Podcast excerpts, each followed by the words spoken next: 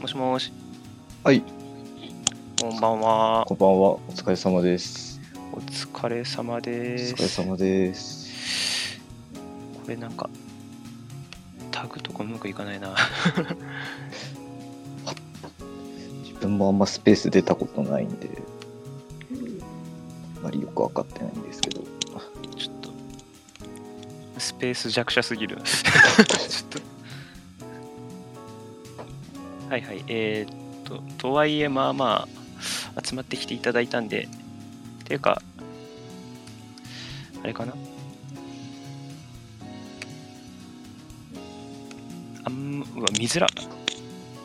何人いるかちょっとよくわかんないですけど。やっていきましょうか。はい。はい、ということで、今シーズン初、えー毎度おなじみ、ルローの番組、フールマン製です。よろしくお願いします。よろしくよろしくお願いします。本日は、えーずっと敏夫君って呼んじゃってるけど、こう、久しぶりに正式名称でお呼びするとね、なかなか、歯がゆい、 なんか、重はゆい感じしますけど、そうですね。シティボーイ横浜さんに来ていただきました。はい。よろしくお願いします。おお願いします。お願いしまでてす。はいはい。テーマが、えー2月。もう今回から基本的、基本線としてこの、えー配信ないし、ポッドキャストは、えーとまあ、月間でやっていきたいなと思ってまして。はい。で、えーと月間誌としての取り組みとし言えばもうやっぱり月ごとのまとめだろうと。そうですね。っていうことで、えー今回やっぱり2月の振り返りと言いつつ、もう昨日早速試合があったんで、はいもう神戸戦も入れちゃって話しますと。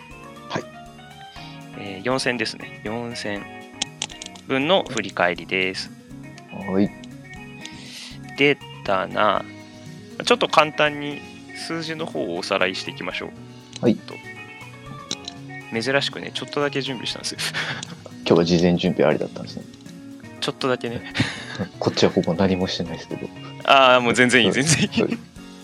あの、事前準備したのがここだけで、あとはもう、ダーッと喋るだけなんで、はいはい。行きましょう、行きましょう。はいえーっと、スタッツですが、今のところ2位ですと。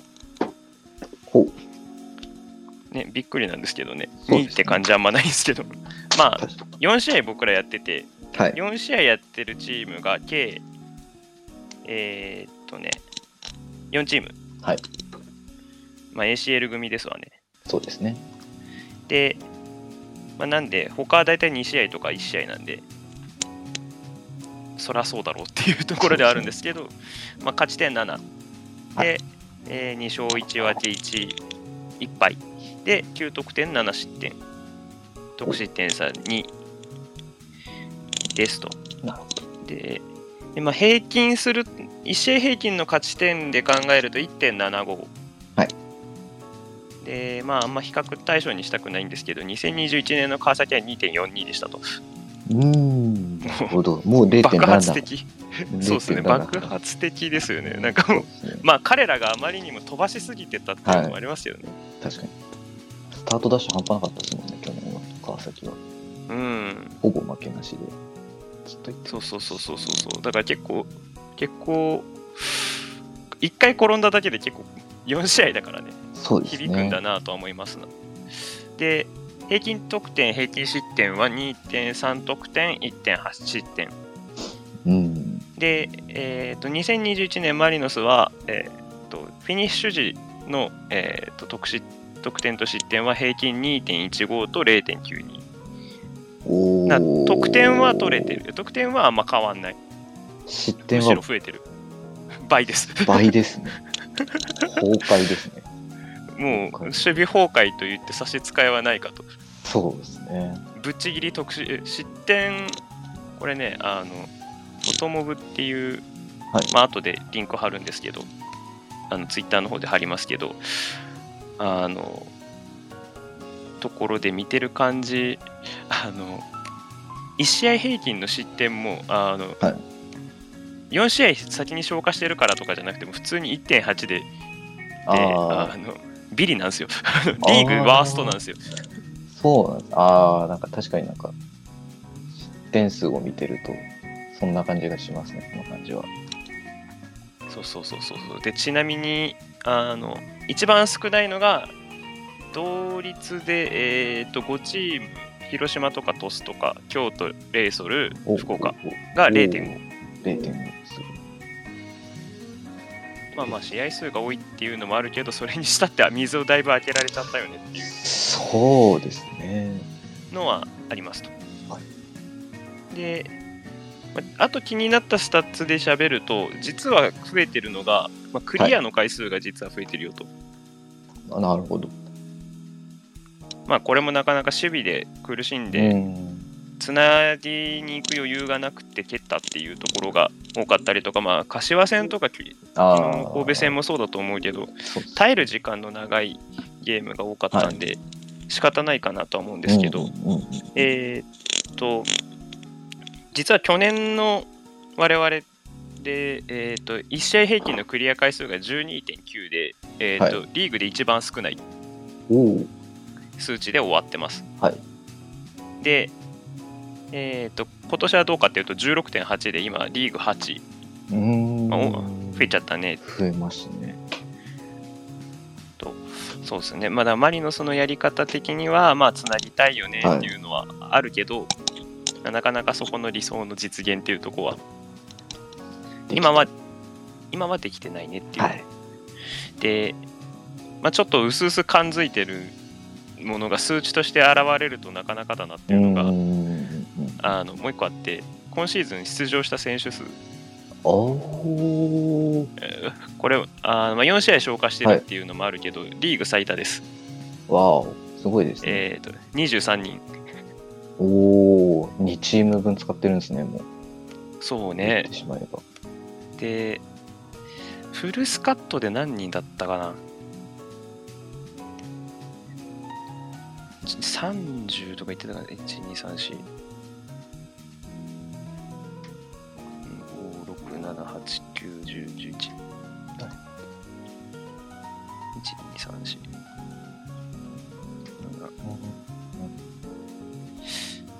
うん、ほぼほぼ30ちょいとか行ってるところを、う んもう23人だから結構使い切ってる。そうですね。あーそうですね。そのそのうちの使ってない選はい手、はいキーパーですもんね。キキーパーをと、そうですよね。うん、キーパー除いたら4人以外みんな使ってるってことですね。そうそうそうそうそうそうああ、すごいっすね。まあ、池田光、西田祐介、まあ、西田祐介、怪我ですけど、で角田良太郎、えーっと、ダウタターーラ、ミッド登録の選手はみんな使ってる。おおー、すごい。もう手の内出してますね。まあ、手の内を出したのかもなんていうか、ちょっとこれは、ぬるっと総括の方に入っていくけど、うん。いやーまあでも手の内を出したっていうよりかはもうまだ探し中な感じがああ、そうですね。個人的にはしてるしてますねはい。あのなんか練習試合とかうん。ってよく点ボコスカ入るじゃないですか入りますね。シーズン前のもはいうそこに失点しまくってんのかみたいなとかうんうんうん。あります。っていうのもあるけど、はいなんかそれがこうまだ長引いてるというかうんうんうん。キャンプやれてない、やれたけど、あの途中で中断しちゃったりとか、まあ、あと途中から入ってきた選手が2人いるし、はい。で、そう考えてみたら、うん、まだなんか練習試合をこうやってたようなうん節もあるのかなと、あーまあ、まあそんなテンションでやってはいないと思うけど、はいレンドンっていう意味では、はいそんぐらいだったのかなっていうふうに思いますね。で、お待たせしました。はい。いや、あのずっと僕ばっか話してあーたんで。あー、はいはいはいはい。としおくんさんはどうですかそう。 2月のマリノス見てみて。 2月月のマリノスを見ていて、まあ、なんか、ジェットコースターみたいな感じですよね。なんかもう、浮き沈みがすごいというか、 そのしまあ、試合ごとじゃなくて、試合感の中でもすごいじゃないですか、今は。すごいね。 すごい、こすう、ごないん。かもう、落ち着きのないまま進んでる感じっていうのが、うん。去年のその最後の方の,、まあそのうんケビンが率い始め率いてた時に比べるとやっぱりなんかそこはまだないのかなっていう感じはしますうね。ん。だから相手をコントロールしきれてない感みたいのはちょっと感じますね。ここまではうん。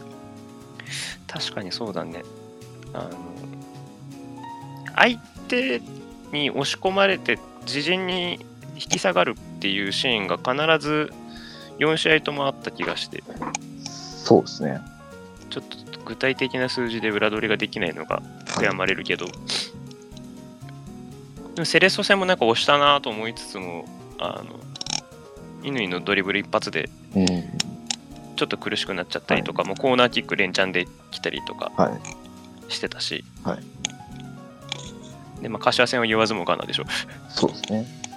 で、川崎も、川崎もだいぶ、お互いにこう、主導権をこう譲り合ったり、握り合ったり はしてて、神戸戦も、ちょっと、い。うん。保持がそもそも46とかだからね。そうですよね。そこまあ保持できてなくてもコントロールできるチームはいるっちゃいるまあまあまっあ、ていうのもあるけど、まあでもマリノスとしてはもうちょっと、そうだね。マリノスのコントロールの形としてはボール持ちたいよね。そうそうなんですよ、ね。もうちょっとあった方が安定するよなっていう感じはやっぱしますね。うん。保持してなくてももうゲームコントロールできちゃうのってやっぱそうだな本当にいい時のセレッソとかうん。それこそある意味柏はコントロールしあてたかなあ、してまし、されましたね。されたよねマリノスはされました。なかなかボールがこう思うようにいかないというか同じところをずっと通っていくというかはい。いうのはあったな支配率でいうとあれなんですねこう去年のラスト2節でやった時の神戸戦と支配率的にはあれなんですね同じように負けてはいるんですね前回あ神戸が56でマリノスが44とかなんでーうんうんまあなんか同じ同じようなデータは出てるけどなんか実際よく見ると全然違うよねみたいなうん、感じですね。むしろ去年の神戸戦はあのうちには珍しくボールを持たせながらも、こうある程度コントロールみたいあなあーそうですね確かにしてはいたと思うので、うん、ショットオンターゲット、そうだな。まあ、オンターゲットっていうか、シュート数も、昨日は26本バチバチ打たれてるけど、はい前回は18でもうちょっと抑えめだったりとか、うんとかとか。ああと、オフサイドがうまく取れてるな。やっぱ、うん去年の方が。5、5取れてるけど、うんなんとなくだけど、うちのディフェンハイラインがうまく決まってるか否か、割とオフサイド取れたか取れてないかってところに左右される気がする。確かにありますねうん。まあでも、考えてみたら、センターバックコンビって毎試合違うよね。ああ違いますねコロコロ変わってる一度として同じコンビ組み合わせはなかった。ああでも一応なんか試合の途中で言うとなんか川崎の時の最初の方と鹿島のああ、退場してからのコンビは一緒だったっていうのをうんうん。あるぐらいですかね。まあ、あとはでも、スタートは違うメンツで毎回組んでます、ね。確かに。まあ組まざるを得なかったって言った方がいいのかもしれないけど。ああ、確かに。そうね、センターバック固定しないのはちょっとそうき、ついよな。そうですね。要ですからね。うん、もセンターバック固定しないと何が起きるかはもうリバプールサポーターはよく知ってますからね。ああ、そうですね。リバプールは結構そこ出ますよね、顕著に。まあ、ちょっと音体がいなかったんで、ああ、ファンダイク、パリセンえ世界最高センターバック。ー、えー、と、まあ、マティプもいなかったりとかも、だから、うん状況としては今のマリノスに近くて、はい。あのフルテンのセンターバックが今組めないみたいな状況で、うだんから本当は柏戦のセのスターターのセット、まあはいないし川崎の後半はいのセットがある意味、まあ、畑中エドワルドセットがファーストチョイスのはずうん、そうですね。だけど、って感じだね。でもそれをずっと繰り返せてないっていうのはは不安定さにはつながっい、てますわね。うん。そうですね。あーあと、これは開幕節の後すげえ 言われましたけど、はいセットプレー問題。あーセットプレー。これ、うん難しいっすよね。まあ確かにやられて、こんだけやられちゃうとちょっと、うんすっごいネガティブな意味合いを持ちますけど、うんうん。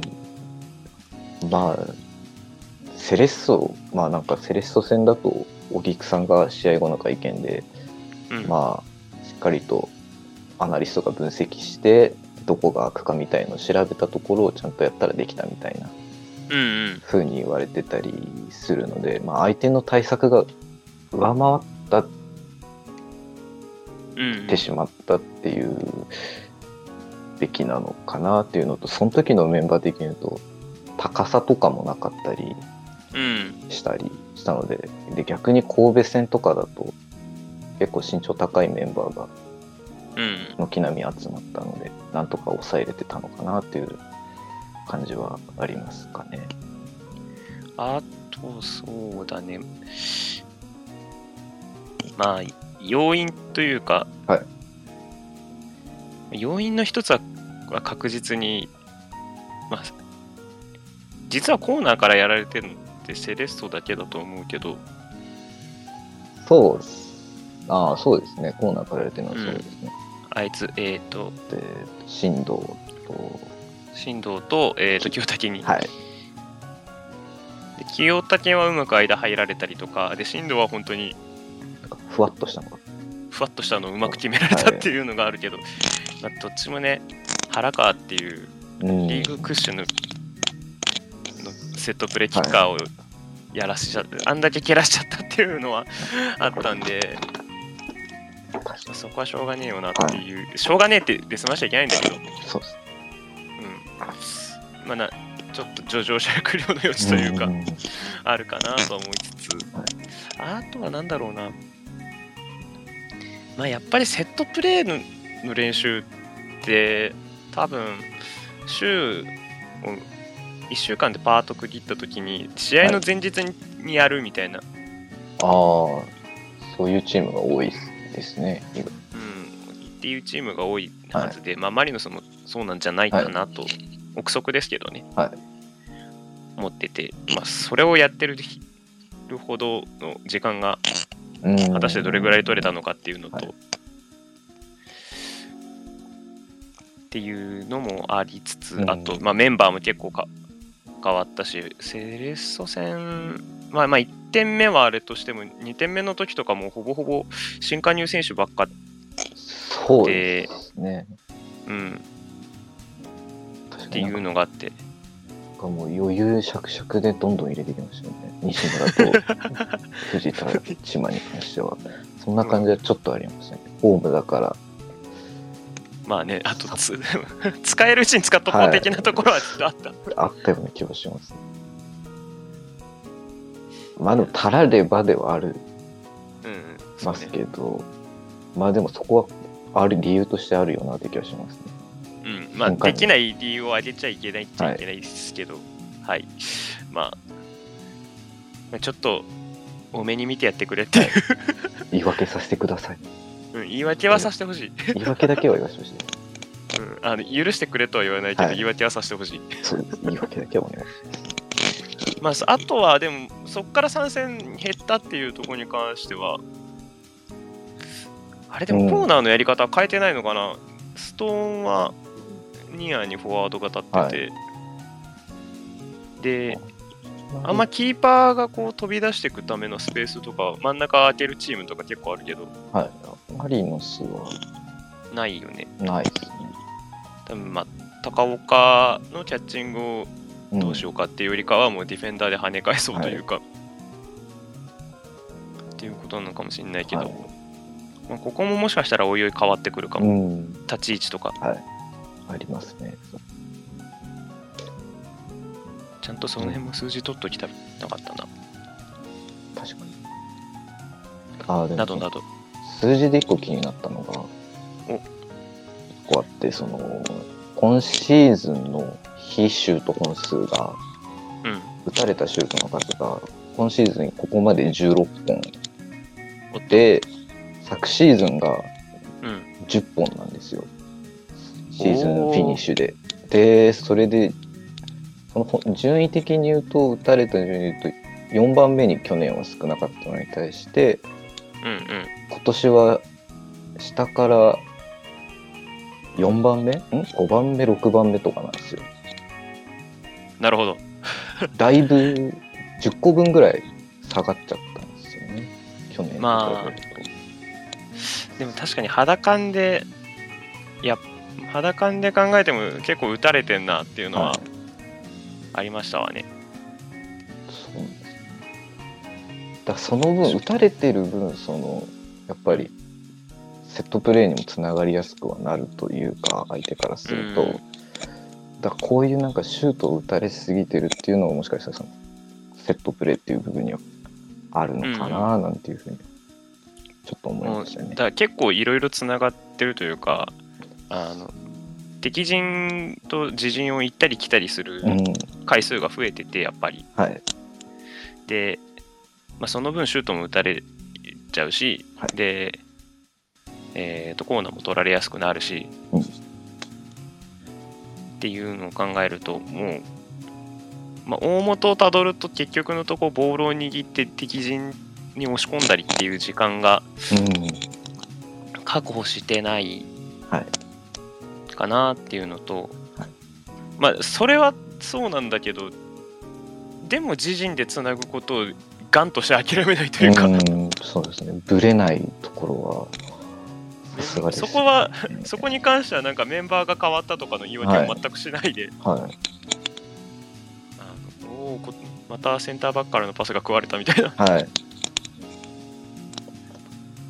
天を仰ぐ回数もなんか何かあるんですけど、そうですね。増えてますね、今年は。昨日の神戸戦とかもだいぶ食われてた ね前半ありましたね。なんか、エドゥのパスが毎回ちょっと優しいんですよね、見てると。そう丁寧なんですよね。なんかミスっちゃいけないみたいなバイアスがかかってるのあーそかれ。はあるかもはい。それかまた別の狙いがあって弱くしてるのかもしれないですけど。あーあえてで食いつかせるために緩くみたいな、どうかあなれあれだけ言われるとちょっとそこはどうなのかなって感じも。うん前者な 気がはい。いいっすそうですね。そこは、ちょっと、気になるっすね。うんまあエドゥに関して言うとあれだもんねはい。あの去年の確かパス本数だっけがおお。リーグナンバーワンへえ。だった気がするすごおそうそうそうだからそこに関して言うとかなりい面白い。い人が入ってきたんじゃないかとか、まあ、はいビルドアップに関しては左利きのセンターバックだしみたいな感じうでん。大盛り上がりしたけど、はい。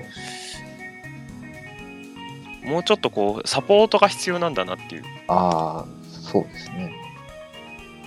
なんか、神戸戦で言うと、山根がうんすごくいい感じにエドゥにサポートしてあげてたなっていう感じはありましたね。ちゃんとサポートで作ってっていう、そこの動きはすごかったなと思いました、昨日見てて。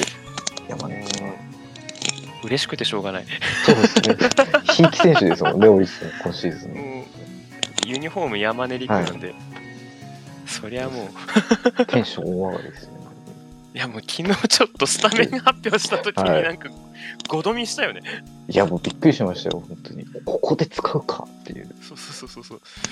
いやなんか、一番最初、ツイッター見てなくて、はいもうわあ、急ぎ急ぎみたいな、はいスタジアム行かなと思ったら、はいなんか、ロット君からリプが来てて、おなんお。か、おいちさんこれ発狂すんじゃないみたいなこと言ってて、で、で何よみたいなはい。のこと言って、スタメンかみたいな感じでスタメンで見て、なんか確かスタメン、その前になんかうんこう、えっと神戸の4バックは割とセンターバックさらしがちだから、うん。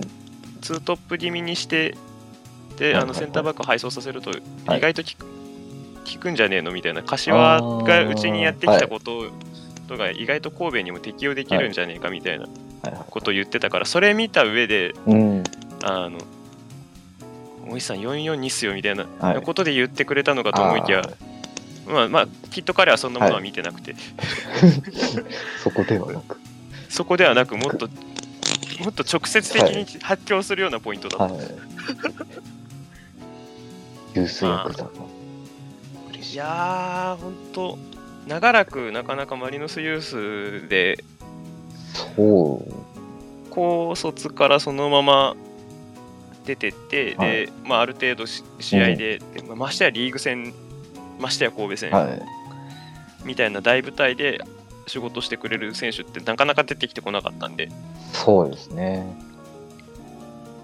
確かに。嬉しかったね、やっぱ。はただ、嬉しかったは嬉しかったけど、まあ、彼の特性がよく出た、い。たシーンだったかなとうんうんうんあんまり荻原みたいにこうドーンってロングキック、まあ、1本やったけど、はいをバシバシ通すといはうよりかは、うん距離感近めでボールを回したい選手で、どっちかというとなんか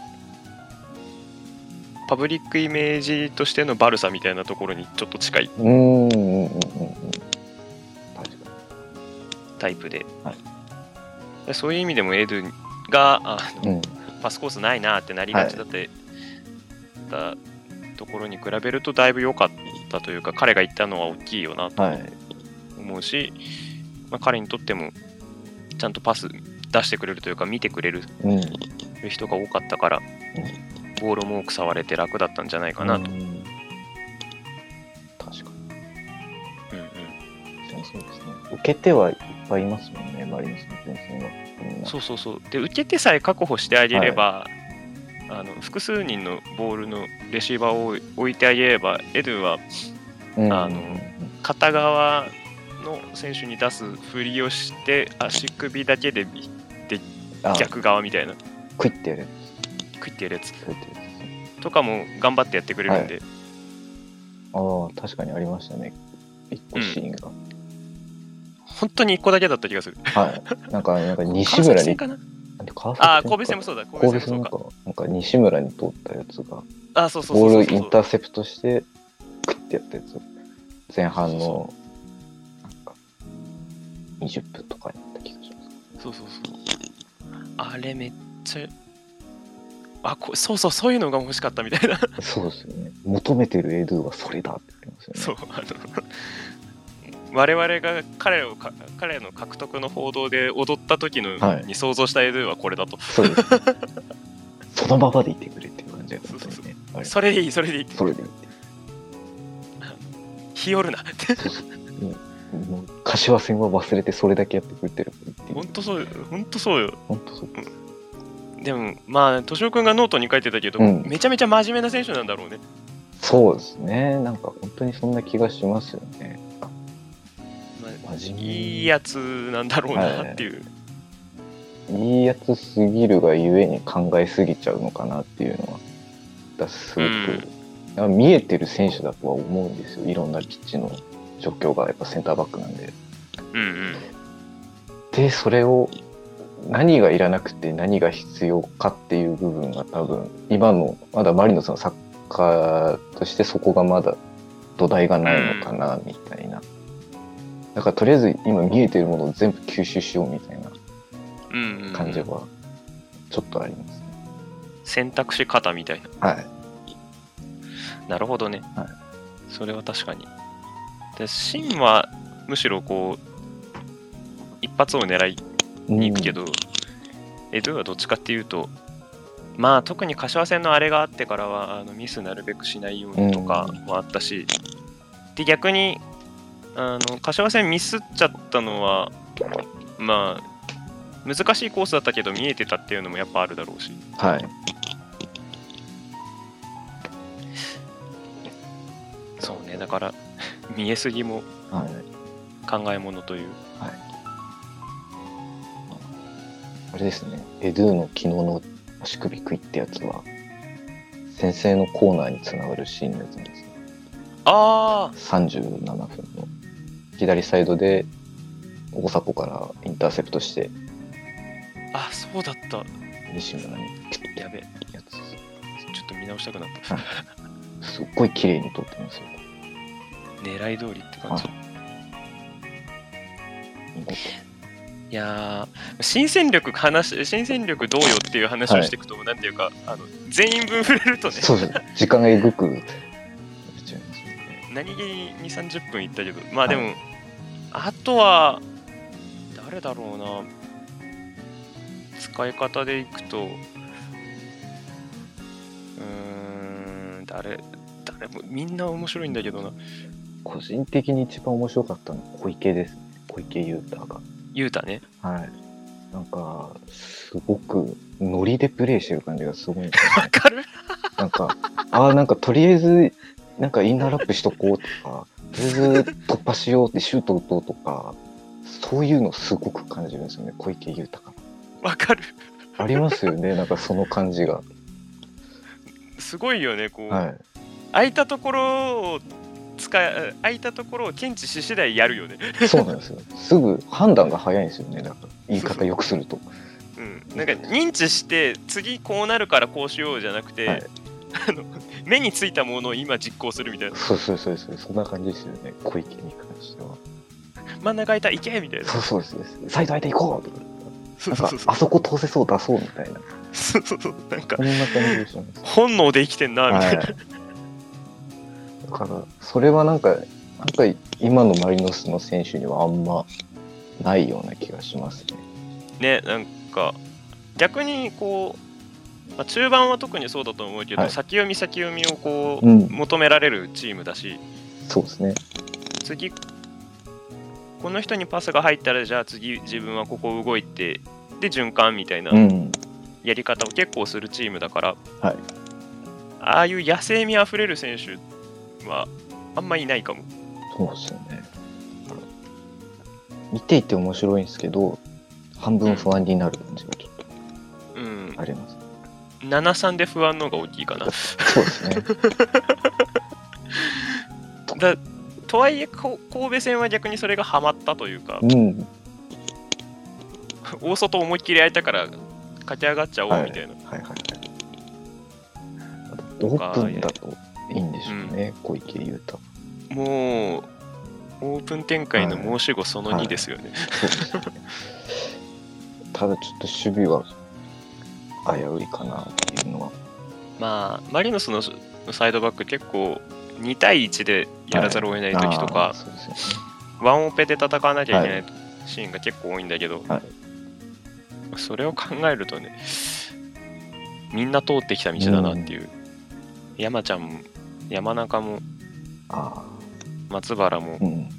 通ってきた道だから、はい小池龍太が、おいそれとそこを対応したりとかしてるのは そうですすごいんだけど、はいあれを基準に考えない方がよくて、うでん。結局長友もなかなかそこは苦しんでる。うん。そうですね。長友まだなんか、んノリ感がノイ感あります。小池龍太ほどではないが、はい。なんか、柏の先生、柏線の先制点につながったのそういう思い切りの良さみたいのが反映されてる感じもありますし。うん。やっぱり大外を駆け上がった方が生き生きしてんなっていう、うん。高い位置取らせてあげたいなってはいい。う気はするものの、はいあとみんな、まあ、2人ともそうなんだけど、はいあの中がいたら必ずうん。偽サイドバックしなくてもいいからっていうあ、それはありますね。それはめっちゃわかります。なんか本当に。張っててむしろみたいなはいはいはい。なんか、マリノスのせサイドバックってこうでしょみたいな感じで、すごく理解してやって、やろうとしてる感じはあるんですけど、うんそうじゃないですね。外から見たパブリックイメージとしてのはいマリノスのサイドバックを今やってる感じが、はい。なんか、お市さんが昨日、その試合中のツイートだったか忘れたんですけど、その松原みたいにその選択肢を突きつけるような立ち位置ってツイートされてたじゃないですか。はいはい確はか。い、はいだから本当いにつだそっれた。か後半ラスストだったかな多分そうですね、そんぐらいの時ですね。そうそう後半ラストにうん。あのちょうど神戸の、えーっとチェックに来たフォワードのうんフォワードとあじゃフォワードの背中、えーっとインサイドハーフ,、うんハーフの、えーっと手前ぐらいでどっち行けばいいんだぐらいのうんうんうんうん。ところでボールもらってっていうのをやってて、でそれって別に中に入ったから良かったわけじゃなくて、うんあくまで周りの立ち位置を考えてっていううんうんうんでそれで2人くっついてきたからだとボール通しやすくなってとか、はい、やこれ何分だったかっていうのをちょっと具体的に言えないのが申し訳ないですけど、 そうそういうのをやってほしいなと思いつつ、まあケンさんもだいぶ悩んであそこに来てるんでうんうん2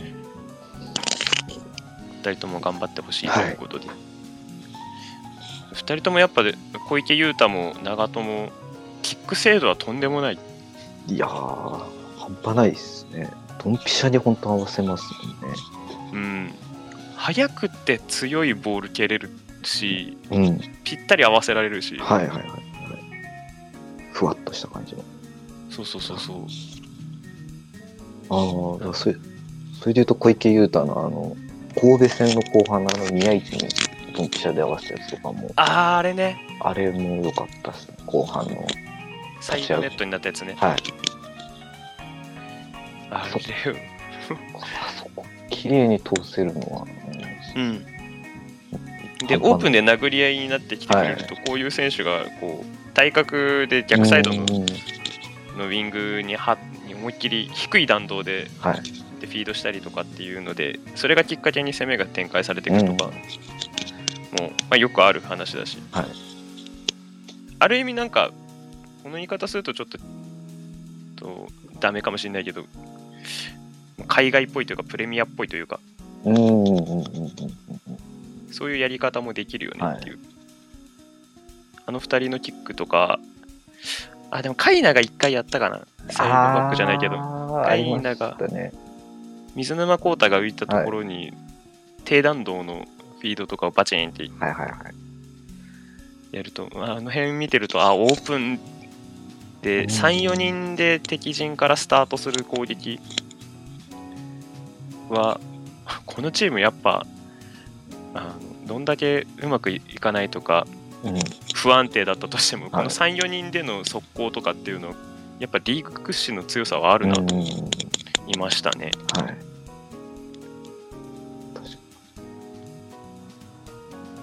そこは、まあでも、哲学としてあるんですかね、やっぱちゃんと、チームとして、基盤があるからこそそうやってできるのか、みたいな。そうだねかそうだね、まあ、やっぱ単純に足の速い選手もやっぱ多いし、うん。ゴールに到達するまでの時間というか、はいゴール前に何人揃えられるかっていうところでいくと、はいやっぱり速さがものを言うとこなんて、うんまあ、アベレージが高いよね、ああ、スピードのアベレージが。ででそうなってくると、キックが優秀な選手もだんだん増えてきたんで、うん。